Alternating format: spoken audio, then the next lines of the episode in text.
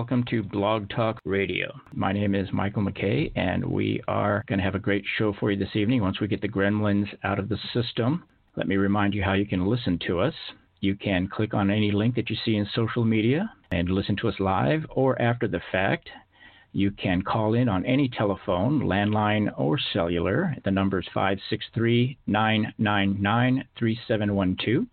And you can also use that number to call in with your questions and comments when we are able to take calls from our listeners.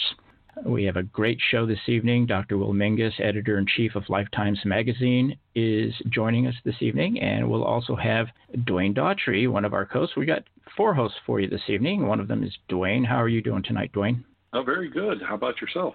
I'm doing wonderful. Did you get some oil on that chair? We've been we've been joking all week about the hidden hidden goat in Dwayne's office. We were hearing goat noises last week. I assume you found the goat and shoot him out. Uh, you know, it was amazing that I had no idea that it was my chair. And when I lean back, it makes a strange goat noise that everyone hears except me. And then I listened to the to the tape and the audio, and I went, "Oh wow, it is my chair." but we solved I, the mystery. I got to say, we had a good laugh about this for actually for the last two weeks. It's been been a running joke among the show's staff. Let me also introduce Shawna Baldwin, who is another one of our hosts. And Shawna, you just got back from a trip to participate in the Day of Empathy activities in, I, I in had, California. How was that? I did. I went out there, and that was the idea was to go out there for that. And I showed up, and it was good. I saw a lot of people coming in for support for people who have been previously incarcerated and people who are incarcerated right now. And I read some really sad poems and some sad stories of what's being done to people who are imprisoned right now. I didn't get to make a lot of connections because I didn't stay.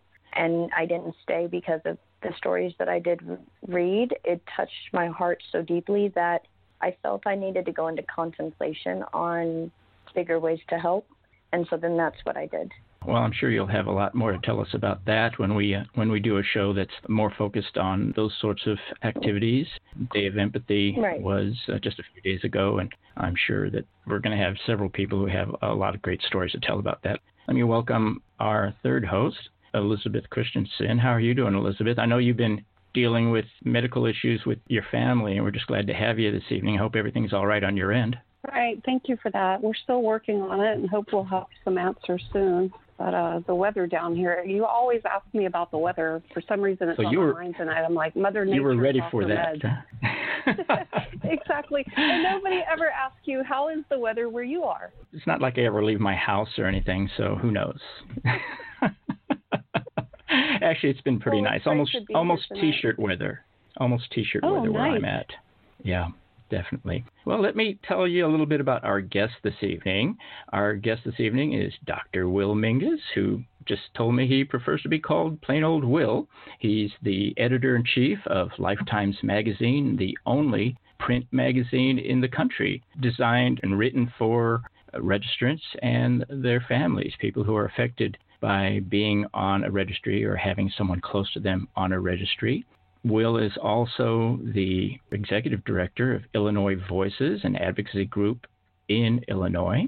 And he has written a great article in the magazine, and, and, and I've seen it other places too, where he's told his story about how he pursued and achieved his PhD after incarceration. So I'm sure he's got a lot to tell us this evening. So, how are you, Will? Are you ready to tell us all about what you're doing over there at Lifetimes? I am. I'm doing well, thank you. And really good to be on your show with such great people. I, I uh, most of you, I think all of you, I've seen you on your on your Twitter feed, on my Twitter feed. So I feel like I kind of know you, but I haven't met you. So it's really great to be here with y'all. Super. We're really really excited about having you here, and you've just passed a one year anniversary at Lifetimes Magazine. When you started out, did you think it was going to be this easy or this hard? Tell us a little bit about reaching this milestone. Yeah, I don't, I don't know if I thought it would be easy or hard, but you know, just statistically, a lot of magazines will go out of business in their first year, whether they're a print magazine or a digital magazine. Doesn't really matter. Just statistically, a lot of them will go out of business. In fact, one of them, there was a magazine that I was that I was subscribing to and reading that I kind of modeled our magazine after. The magazine was called Indian Country, and it was focused on Native Americans. And I modeled after them because they're kind of doing what we're doing in that they found a niche, a group of people that they wanted to reach, and then start a magazine specifically for them, which is exactly what we did. And that magazine didn't survive until its first year. So uh, we had a long talk with the staff at the beginning, and we kind of lamented over that. And they said, "But you know, we're going to do it. We're going to we're going to make this work." So we're very excited that we've already put out our first issue of 2019, which was the first magazine of our second year. And we're just really excited that people are starting to learn about it and catch on to it and really like the idea. Mm-hmm. What made you decide, with everyone else moving to digital magazines, what made you decide to put out a print magazine? Well, there's two pieces to that. Let me talk about that. So the first is why I decided to do this particular topic and, this kind of magazine, and then I can tell you why I decided to go with a print magazine. So through my advocacy work with Illinois Voices and some other organizations I've worked with for years, you know, I'm inundated with the kind of stories that we all get used to. You know, the horror stories, the the depressing things, the bad things that happen to people. They're very important stories. They got to get out there. People have to know those stories. But what I was finding is that the people who were involved with advocacy were starting to get depressed because they were this is all they were exposed to. And yet I would meet people all the time who would tell me, you know, they've got a successful business, they got into a successful relationship, they have a great, you know, they have a great relationship with their church. And I'm like, you know, people need to know those stories. They need to know that despite being on a public registry, people are still finding ways to cope, to prosper, to find some happiness. And I certainly don't believe that those two things are mutually exclusive. In fact, I talk a lot in the magazine about the idea that I think being involved with advocacy is a great way towards that path to finding happiness. Um, and a lot of the people that we feature in the magazine have some kind of link to an advocacy effort as well. So once we decided to do this magazine and try to put these stories out there, we talked about whether you know we should be print, digital, a little bit of both, what have you. But really, our target audience are people who are affected by the criminal justice system, people who are on a registry or connected with people on a registry, and what, what we find is that a lot of those people are very skeptical of the internet. Some of them actually don't even have access. You know, if they're if they're on parole or probation or some other reason, they may not even have access to the internet. So plus the fact that, that we aim to be a full color, glossy print, and it's just so much nicer if you can hold that in your hand. You know, and honestly, our magazine is very discreet, so you can take it literally anywhere with you, and you can be reading it on the train. You can read it sitting out on your deck. You can take it with you wherever you go and just you know read it at your leisure. So that's the reason we decided to go print only on this one. It is a little unusual because a lot of magazines are actually going away from print and getting into just digital, but I think people really like the idea of receiving this in the mail four times a year. At least that's the feedback I'm getting. Mm-hmm. You do a lot of personal profiles of people who are finding happiness or success in whatever they're doing. Do you have a hard time finding those success stories? It's not that we have trouble finding the success stories. Sometimes we have trouble finding the people behind that because we'll read an article or we'll, we'll see something on Twitter and we're like, hey, look what this person's doing. Let's try to get a hold of them. And people who are careful about what information they give out, so sometimes it, we have to work a little bit to reach them. And then the other problem we find is that some people who are doing well and, and finding success and happiness, they're they're very reluctant to put it out there for the world.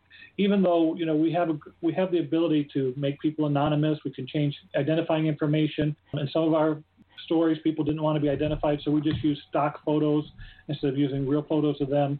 So we can keep their identity pretty well hidden if they want to other people have come to us and said, well, we don't care. You know, they just put use my real name, use my real picture." So sometimes I see some people that are doing really well, and I reach out to them and say, "Hey, I'd love to do an article for you for the magazine," and they're like, "Yeah, we're just going to pass this time." So that's the bigger problem than finding people who are who are finding success. I've talked to a lot of people who love the magazine, who are very impressed when they look at it, read it, subscribe to it. Do you ever get or have you ever gotten any feedback from people saying this is a really bad idea? We haven't gotten anything saying it was a bad idea. What we have gotten is people who have different interests that they that they maybe they misunderstand what it was that we're doing. And so, for instance, we've had people come and say, you know, why are you talking about recipes? I want to hear about legal challenges. I want to hear about laws. And it's that idea that they that they think we're just not just, but they think that this is um, an advocacy magazine, and we really are not an advocacy magazine per se. We're more of a lifestyle magazine. So some people just find that they, they get it, and that's not really what they wanted. They were more interested in advocacy, and so they may decide not to renew their subscription and, and instead try to find an advocacy magazine. But I have not met anybody yet who said that the concept overall is a bad one. Actually, that's kind of surprising to me. There's always a lot of naysayers every time you take on a big project. You started this one year ago with a Kickstarter proposal. And, just you just reminded me the, the, an organization in California posted um, a link to the magazine early on, and in reading through the comments, there were some very negative comments there. One person wrote, "Well, I'm not going to pay $35 for something that I can find anywhere on the internet," and another person said, "Well, this is probably a scam, just trying to get our money." And so, just some of the people who didn't know me, didn't know our organization, they were just very skeptical of the idea in general you know, they thought it was a money making thing that we were just trying to fleece them. So I guess in that sense, there has been some negative things. But people who actually got the magazine and read it, I haven't heard any negative comments from it. And this is a, very expensive thing to have to produce on a regular basis. And everyone that's working on your staff is a volunteer. Isn't that right? That is correct.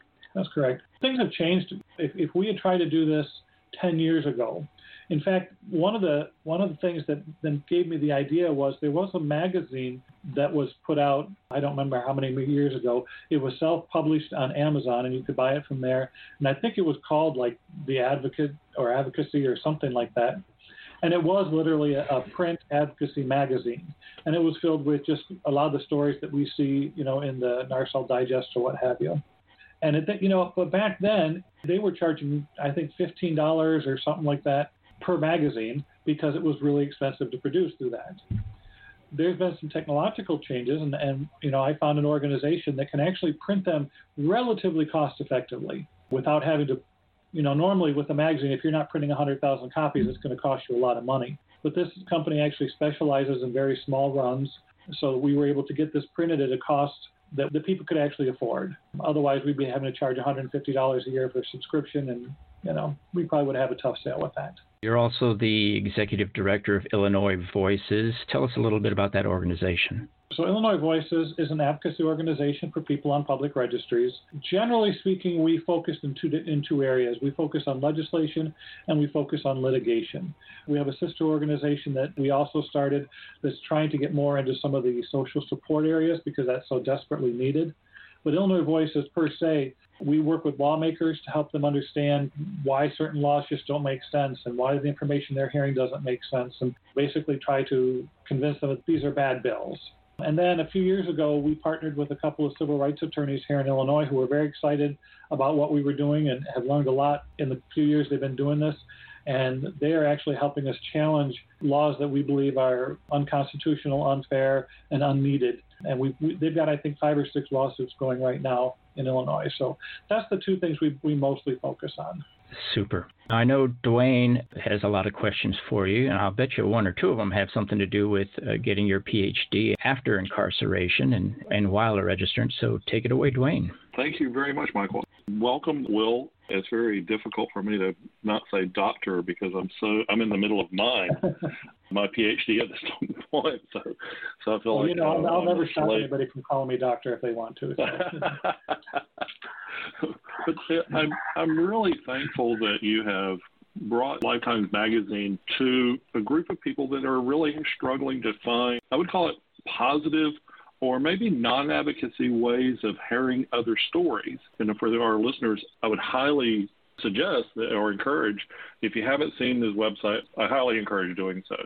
But however, as a part of the recovering process, do you feel that it's really difficult for those exiting or reintegrating into society are finding the message that's aligned with them? You're talking about people that are just like coming out of incarceration or just coming into the Correct, system? Yes.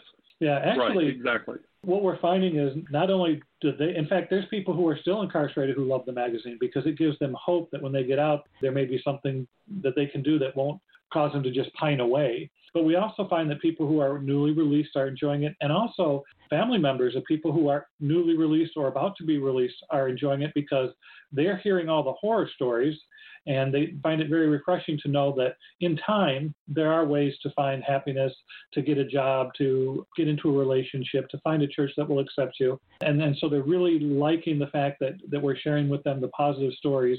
I mean, obviously there's there's negative stories that they need to be aware of, but you know they can hear that plenty. There's there's a lot of places they can find those. Some of the realities they're going to hit them, but I think the message resonates with just about anybody who's impacted by this draconian system. Right, exactly. And some of your research prior to all of this was based upon labels, and that was from the, the Prison to Integration Applying uh, Modified Labeling uh, Theory mm-hmm. to Sex Offenders. And I've read that thoroughly as a part of my continued research. But the media, people, and society tend to generally label others. And are you discovering from an academic versus personal viewpoint that labels are still indeed a challenge? Well, of course, labels are always going to be a challenge. What I talk about a lot in the magazine is how to overcome those labels on an internal basis. We talk a little bit about how to overcome them on an external basis. Basically, the concept that you just stop using them, you know, and, and you encourage advocacy organizations to stop using them. And instead of using the label, we prefer to use what we call people first language. So instead of saying a registrant or a murderer or an arsonist or a sex offender, we say a person on the registry, right? So we always put people first. So labels are always going to be a problem because society buys into those labels and then they make assumptions about people based on those labels. Well, what I think is really important is how people can overcome those labels internally and realize that just because people are out there putting this label on them doesn't mean that they have to assume that label and accept that label. Right. And, and that was a hard struggle for me. And I'm sure it's a hard struggle for just about anybody in this situation because they're inundated through the media, through hearing other people talk, and through laws. I mean, they just get inundated with the idea that if you uh, if you have this label put on you, then you are this terrible person that the label says.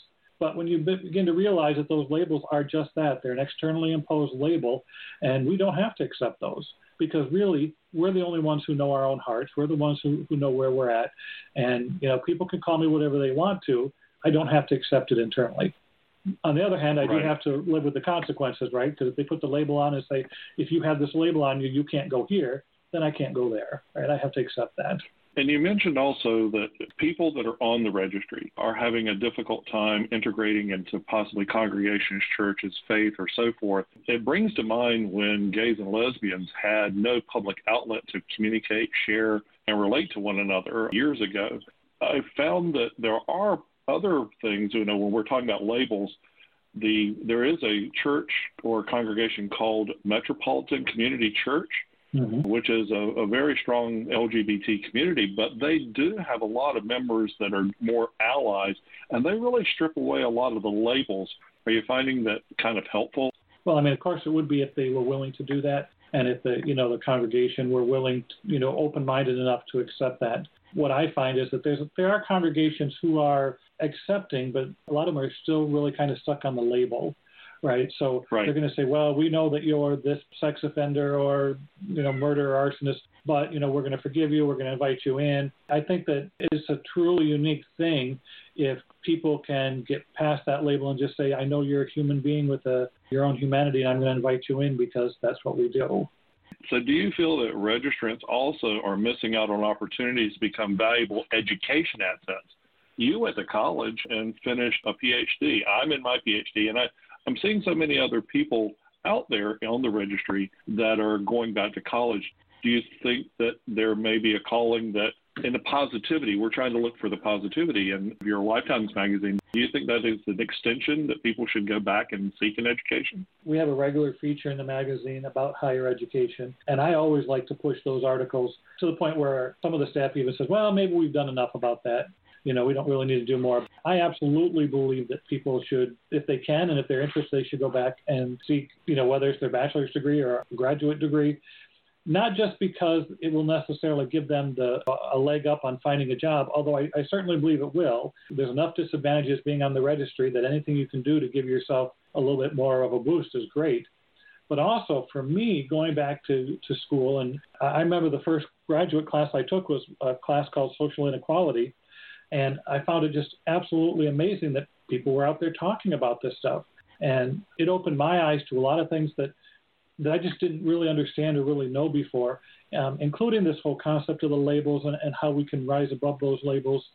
So yeah, I think that I think higher education is great. Unfortunately, there are areas that are making it more difficult. There are some places that simply won't even allow people on the registry to go. Other places make you about halfway through. They passed a law um, in Illinois here that you had to register not only in your local jurisdiction but also with the campus.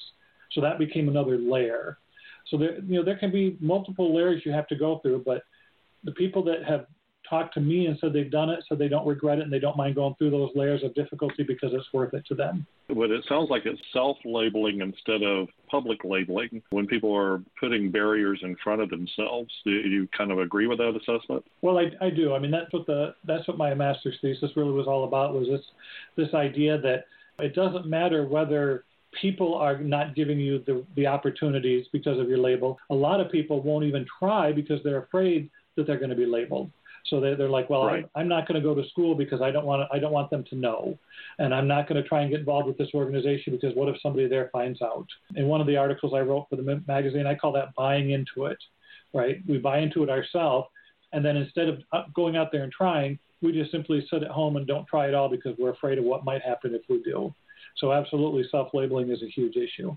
And lastly, before I turn it over to Shawna, is is there a way that people that are listening now can provide you information, data, or so forth to say, I've got a story to tell and I have really something positive to say. Is there a, a, method that they can get in touch with you about that? Absolutely. We love reader submissions. We also like it just when people tell us, you know, I've got a story to tell, but I'm not really a writer. And that's fine because what we'll do is we'll have one of our editors contact them, do an interview, and we'll write the story.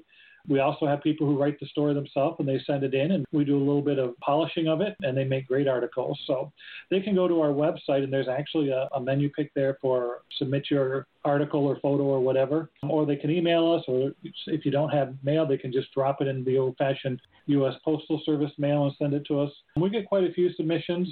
Some of them are not really what we're looking for. Um, and what we tend to do is we try to pass those on to an advocacy organization who might want to use it as part of their publication. So uh, some people are still a little confused about what we do. So we do get some stuff that's not necessarily right for our magazine, but I think it will be right for some magazine. Sure. And thank you very much. I mean, I, I guess some of us are kind of fans of Dr. Phil. Uh, now I'm a fan of Dr. Will. So uh, thank you for being here tonight. Shawna, how are you tonight? Fantastic. First of all, Dr. Mingus, I want to thank you for being on our show tonight. And I want to thank you for making an anonymous platform for registrants. I think it takes some people that have been kicked down really hard to see a vision of positivity in something mm-hmm. that can be extremely ugly. And I just want to thank you from one registrant to another for having the same vision as we have all here tonight talking. So I'd like to welcome you to the show with that. First Thank you, and I appreciate that. You know, I want to return the compliment by telling you that I thought that you were amazingly brave in talking with David Feigen and, and doing that particular part of the movie. It certainly touched my heart to hear your story, and I just thought it was amazing that you were willing to put yourself out there that way.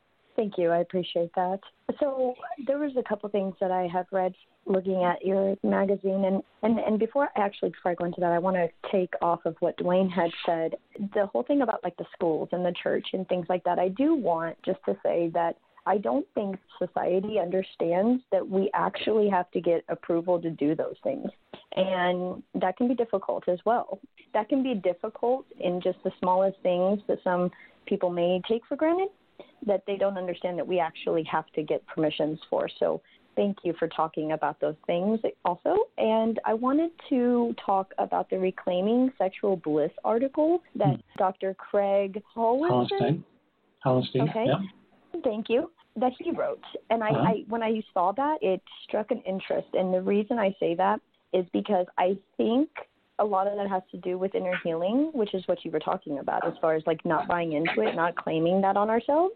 If we are telling ourselves I'm a sex offender, I'm a sex offender, which is what we were told in group for years and years, and that right. and, and almost that sex is bad, and we get almost programmed to believe that. I know personally for myself, it was very difficult. I'd love to hear more about what you think about that. Yeah, I mean, I agree wholeheartedly, and that when I started talking to Craig about doing an article for us, you know, he I first met him when he was talking about his book, The Dolphin, which is an amazing book if you get a chance to read it. It's a it's a piece of fiction, but it features somebody on the registry as the main character, so it just it's a great read. But the more I talked to him, the more I was just amazed by his his ideas and, and his thinking. And one of the things he told me was that he thinks that people who wind up going through the, this court ordered therapy because of a sex offense in their life, they get inundated with not just the message that they're bad, but the message that sex in itself is somehow bad. right? And so they, they wind up with a very unhealthy view of sexuality, including their own sexuality and their own ability to have an intimate relationship um, with another adult. Um, and so that's what he wanted to write about on that the idea that, that you know, we can still be very sexually active, very sexually interested, and, and have an intimate relationship with, with other people, and that we have to kind of move beyond some of the bad stuff that you know i mean i'm a, I'm a believer in therapy and i think that some you know therapy can help people if it's done right but i think that the way we do it today in a lot of places is it does push that shame so strong that people come out so afraid of any kind of intimacy that they become very stilted in their ability to be intimate with other people absolutely agree with you. I couldn't have said that better, actually. And I think that there also plays a role in the fact that a lot of people who are actually victims themselves, I think Elizabeth probably has a lot to ask as well. So I'm going to go ahead and pass it on to her. Thank you so much, Dr. Mingus, for being here again, and, and thank you for your platform. Thank you. Hi, Dr. Will. How are you tonight? I am doing good. How are you doing? I'm doing well, thank you. In your magazine, can you tell me about maybe what kind of supportive resources are in there? At the very end of the magazine, we do list, and we have an entire page dedicated to talking, you know, letting pointing people towards state organizations, national organizations, different types of support organizations. That's great.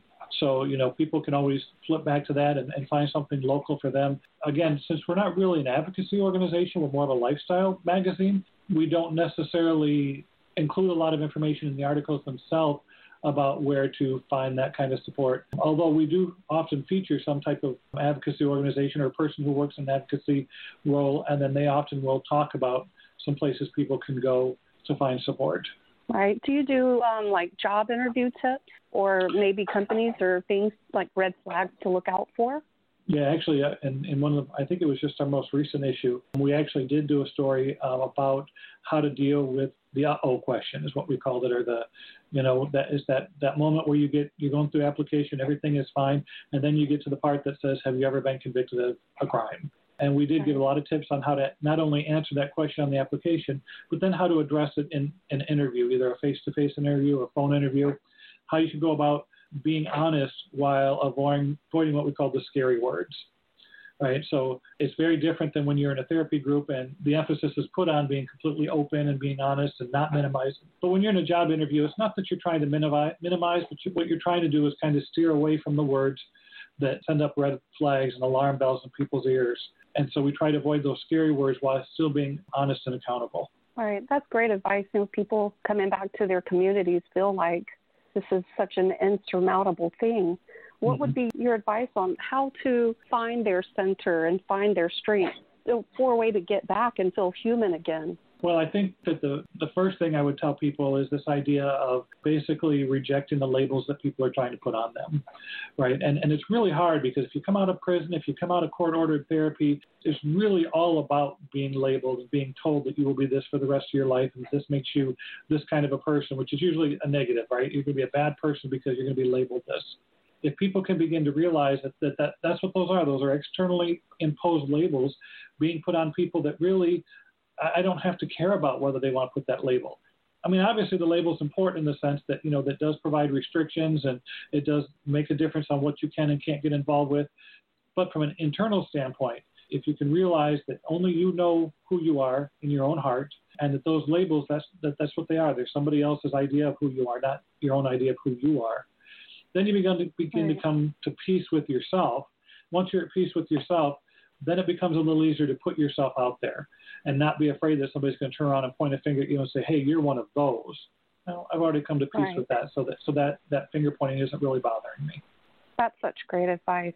My other question for you was, you mentioned earlier that the magazine didn't stand out. My question to you would be, would this be something suitable to, to leave in a, um, a lobby for a counselor's office? And maybe not just counselors who specialize in court mandated counseling, but, but mm-hmm. one who may counsel children and families as well. Well, first of all, when I said it doesn't stand out, because I think it actually stands out in the crowd as being the only magazine that does what it does. But what we did is we, we've made it very discreet. So our cover, the only thing on it says Lifetime's finding life's joys in the face of adversity. And then on the back is just a quote, and it's just kind of a general quote. And that way, people can read it in a public setting without somebody thinking that, you know, reading the cover and going, oh my gosh, you're one of those. So we're very discreet about it. But it is a very narrowly tailored magazine as well. So really, the, the mass appeal to it is going to be people who are on a registry or who are impacted but because of, of their relationship with somebody on a registry or their, their advocacy work or whatever. I would say that there's nothing in there that is going to be offensive to a child, but I don't think there's going to really be anything in there for a child that that child's going to find interesting. I think that putting them in a therapist's office is a great idea. In fact, we have several therapists who subscribe. We have people who request extra copies so they can give them to their therapists. We've had therapists present it in their group and say, "You guys really, you know, should should read this. There's a lot of good information for you." So I think it is a great place to put it in therapist's office. I think attorneys who work with people on the registry should have it in their office. Uh, I think that anything right. that, that, that touches this concept, I think, would be a good place for it. Right. I was just, I guess, I could have said it better by, is this PG 13? Is that acceptable? I would assume so. I mean, we don't we don't use any profanity and we don't use any right. and anything. Like I said, I don't think there's anything in there that would offend a child. I just don't think there's anything that they would find particularly interesting. Would, we, we make right. a very conscious decision that we don't, because that idea came up at one point, because there are a lot of people who are, are children of somebody who's on a registry, you know, and they, and there, there's probably a lot of good advice for them as well.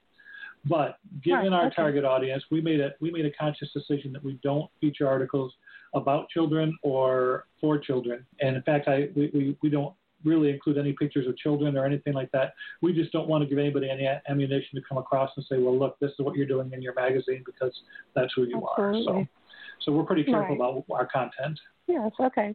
I haven't received my copy yet, so I, I couldn't speak from experience. Mm-hmm. So the magazine looks like it has great insights. So it looks like a really good quality magazine and also something that could be, you know, shareable. Like mm-hmm. when I'm done with it, it would hold up well for maybe someone else's use. Yep, and you know we, what we find is I hear a lot of people who are incarcerated who will tell me that they read it and then pass it out all over you know their their wing or their their dorm or whatever, and that it makes the rounds. And some of the advocacy people that I talk to say the same thing. They read it and then pass it on. I, I had one guy email me and ask me if I would send him another copy because he lent his out and it made the rounds and never came back to him. So so happy to see that it's in print because when individuals first return, in some cases they don't have internet access. Right. And that's the time that they need the most support. Right, I agree, and that that was a, a big factor um, in deciding to do print. And plus, you know, I just think it's just like everybody says that books are outdated. Nobody buys books anymore, but they do. People really, sometimes you just like to have the paper in your hands and, and be able to sit out in the sunshine and, and just sit there and, and, and read it. And so I think people are, are enjoying the magazine. It's a little bit more costly, you know, to do it in print because not only do we have to print it, but then we have to ship it. You know, we could probably do it for a fraction of the cost if we did it digitally but I think people really enjoy the, the quality and the feel of it when they when they receive it in the mail. Right. I think the content is well worth the investment. So I have one more question for you. What is your productivity secret that allows you to get so much done?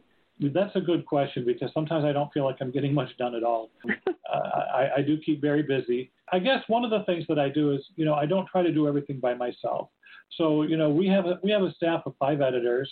I've got a business manager and I have a graphics design person, you know, and so we're all kind of sharing those different tasks and we delegate them out and people do their piece to it. And I actually find it more difficult in advocacy to do that because there are so many people who are so thankful that Illinois Voices exists, but so few people who are willing to roll up their sleeves and actually do some of the work. And a lot of times it's not because they don't want to, it's just they simply don't know how to do it. And anybody who's in advocacy will tell you that sometimes it takes us longer to tell somebody how to do something than it just to do it ourselves. So, but really, I mean, I think that's a big key is, is not thinking that you have to do everything on your own. Because in addition to doing the magazine and doing Illinois Voices, I also run my own company. We employ probably 10 or 15 people who are on the registry. That company keeps me quite busy as well. So, and I'm also very involved in my local community theater. So, yeah, there's a, a lot of stuff to, to do in a short amount of time. Well, that's excellent. Well, it's been a pleasure speaking with you tonight. You've given me lots of great information to work on. I look forward to getting my magazine soon and being able to share this wonderful tool with others. Thank you so Great. much. Appreciate it. Thank you. Hey, Will, it's me again. And every time I oh, again. listen to the to the questions that everyone else asks, suddenly a dozen more great questions pop into my mind. So I always get the privilege of wrapping things up towards the end of the hour. And so I've got a couple questions for you. One of them is Okay. Have you had the chance to gauge the reaction of someone not related to the registry? I know that most of your readers are people on the registry or their families, and we have a few people reading the magazine who are incarcerated. But have you ever had the chance to watch someone who is not one of those three groups check out the magazine and, and react to it? You know, I don't. I don't know if I've seen anybody actually read the magazine and react to it. I guess the closest that we came to that is when we gave out copies of it to the to everybody who attended the NARSOL conference last year. You know, and and I and I was able to look around the room and watch people read it sometimes for the first time and kind of see their facial expression, what have you. But I imagine that there are people out there who are not directly impacted. But I think that it's becoming harder and harder to find people who don't have some kind of connection to this issue because I hear from a lot of people, oh, yeah, I have a cousin or I have a, a friend or I have somebody else who's on the registry. So people really are kind of impacted by this, maybe just not as directly. I will tell you that one of our one of my loyal readers is my sister, who you know is only connected to the issue because of me, but she she tells me often how much she enjoy, looks forward to reading the issue and and looks forward to the magazine and even though it doesn't directly impact her like it does me, she just really enjoys it. And I know some people from the university who subscribe, and they tell me the same thing. They just they really enjoy the magazine, even though they are not necessarily directly impacted by it, other than their association with me.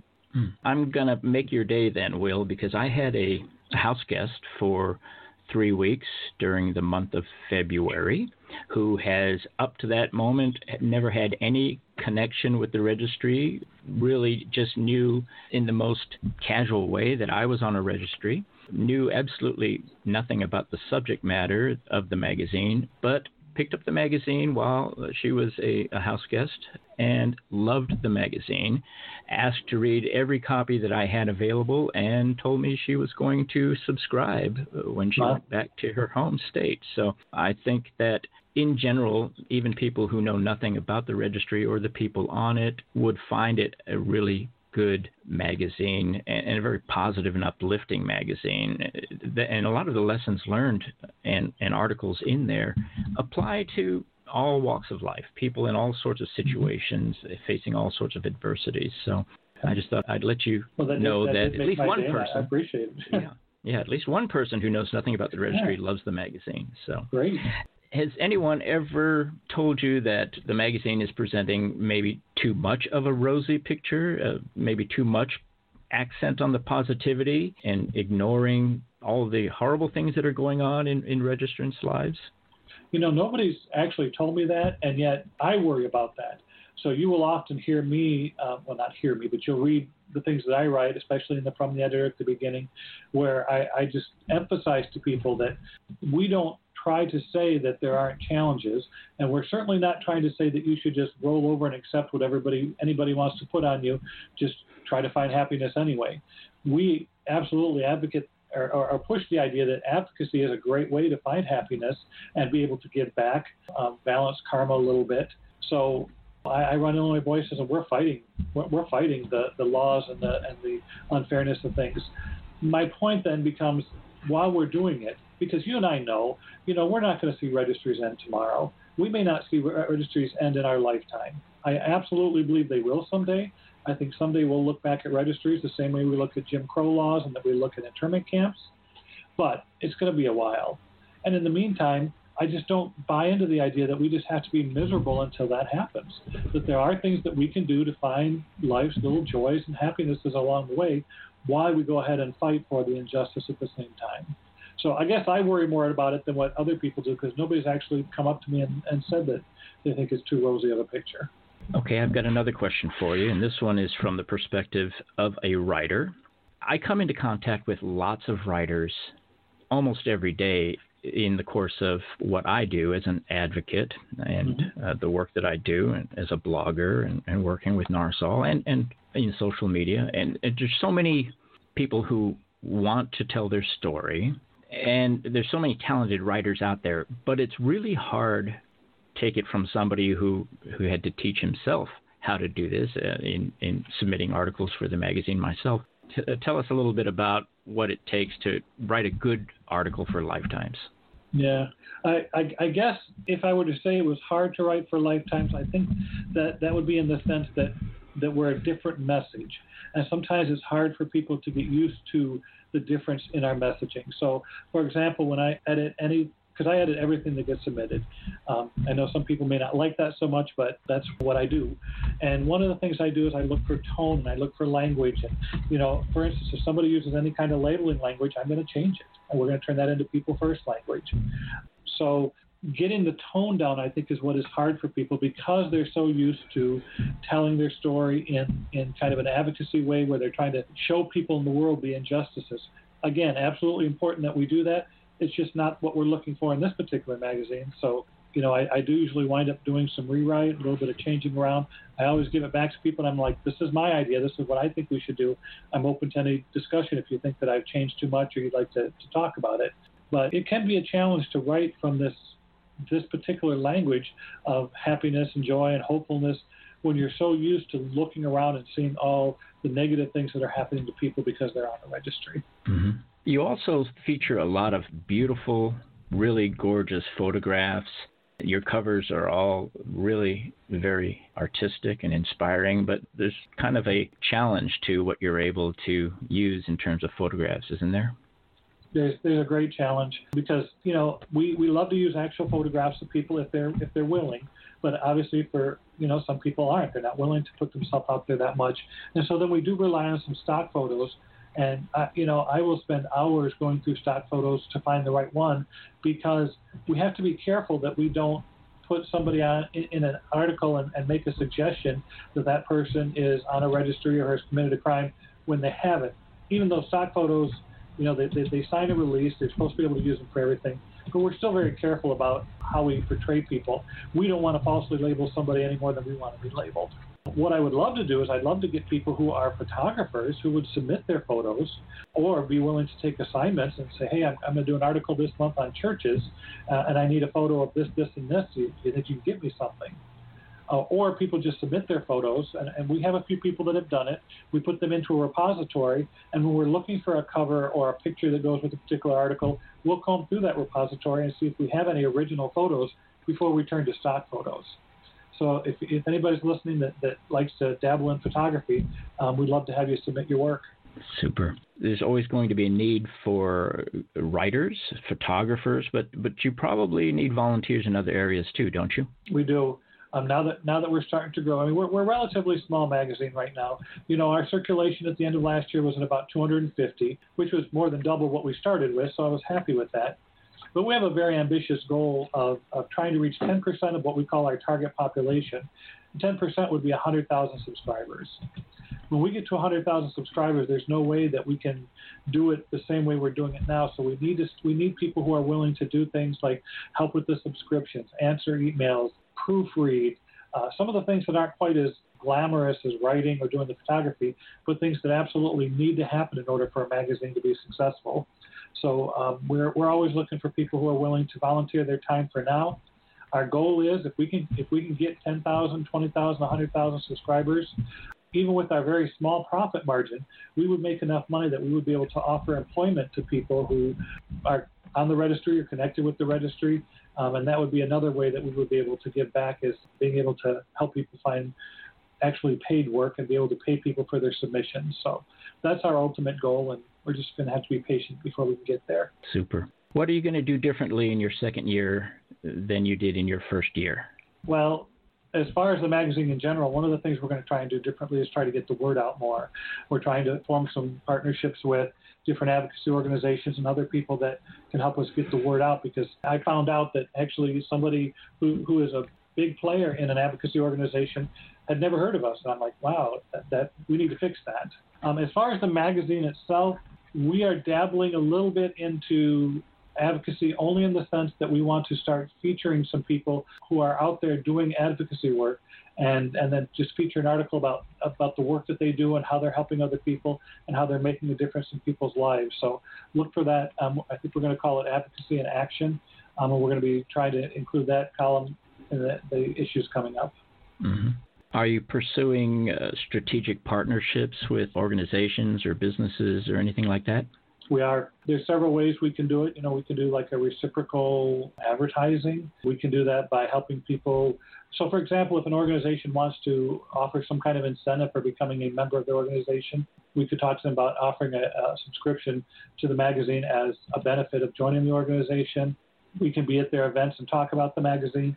So, yeah, we are we are trying to reach out to any kind of organization that touches this area at all um, and see how we can work together to help them get their word out and help us get our word out. Mm-hmm. If you know a registrant or a, a, family member of a registrant, this the, a subscription to the magazine would, would make a great gift, wouldn't it? Yeah, and that's we, we offer that on our subscription form, uh, and a number of people do that, whether it's an incarcerated person or a loved one or a friend, because they're you know, I mean, I think we're pretty reasonable. Our subscription costs thirty-five dollars a year for four issues, and if you and if you do it online with the credit card, you actually have the option of paying it monthly at three fifty-nine a month. I think is the cost of three forty-nine, something like that. So it's pretty reasonable subscription. But for people who don't have a job, who are struggling just to buy groceries, thirty-five dollars is a lot of money. We've had a number of people who have given us they just give us an extra $35 when they subscribe and say, hey, give this to somebody who can't afford it themselves. So we do have a limited number of reduced subscriptions that we can give out. But yeah, and they make a great gift. And anybody that would like to give a gift, they can certainly do that through our website. Super. Tell the folks how they can check out your website and contact you personally if they are so inclined. So our website is www.lifetimesmagazine.org. Um, we are a .org because we're a nonprofit organization. So we are not in this to make money. We're in this to get this the, the word out, and, and, and we all enjoy doing it. So it's lifetimesmagazine.org. If people do not have access to our website, they you know we do have a PO box. It's PO Box 453 in DeKalb, Illinois 60115, and they can always snail mail us. They can get general information if they want to just send a general email. They can send that to info at lifetimesmagazine.org but if they want to reach me directly, it's just simply my first name, Will, at lifetimesmagazine.org. Well, I want to thank you so much, Will, for being our guest tonight. I'm constantly amazed at what you're able to accomplish, both as the publisher of this magazine and as the executive director of Illinois Voices. And in full disclosure, I'm one of your volunteers working to get this magazine out, but it doesn't change the fact that I'm just amazed at what you and the staff are able to accomplish. So thank you again for being our guest tonight. Well, I you're welcome, and I appreciate the opportunity to be here. And, and again, it was absolutely my privilege to talk with your staff members um, and have them just interact with me. It was a lot of fun. I appreciate it. Great. Thanks much. Thanks much. All right. Thank you. All right. So I want to remind you all again that we're doing shows just about every week. Sometimes we're adding bonus shows during the week. You can just click on the links that you see in the social media or follow us. Please follow us on Blog Talk Radio. That way you can get notifications when shows are about to be broadcast. And at the very least, get links to listen to them after the fact. My name is Michael McKay, and you have been listening to Registry Report Radio. Take care.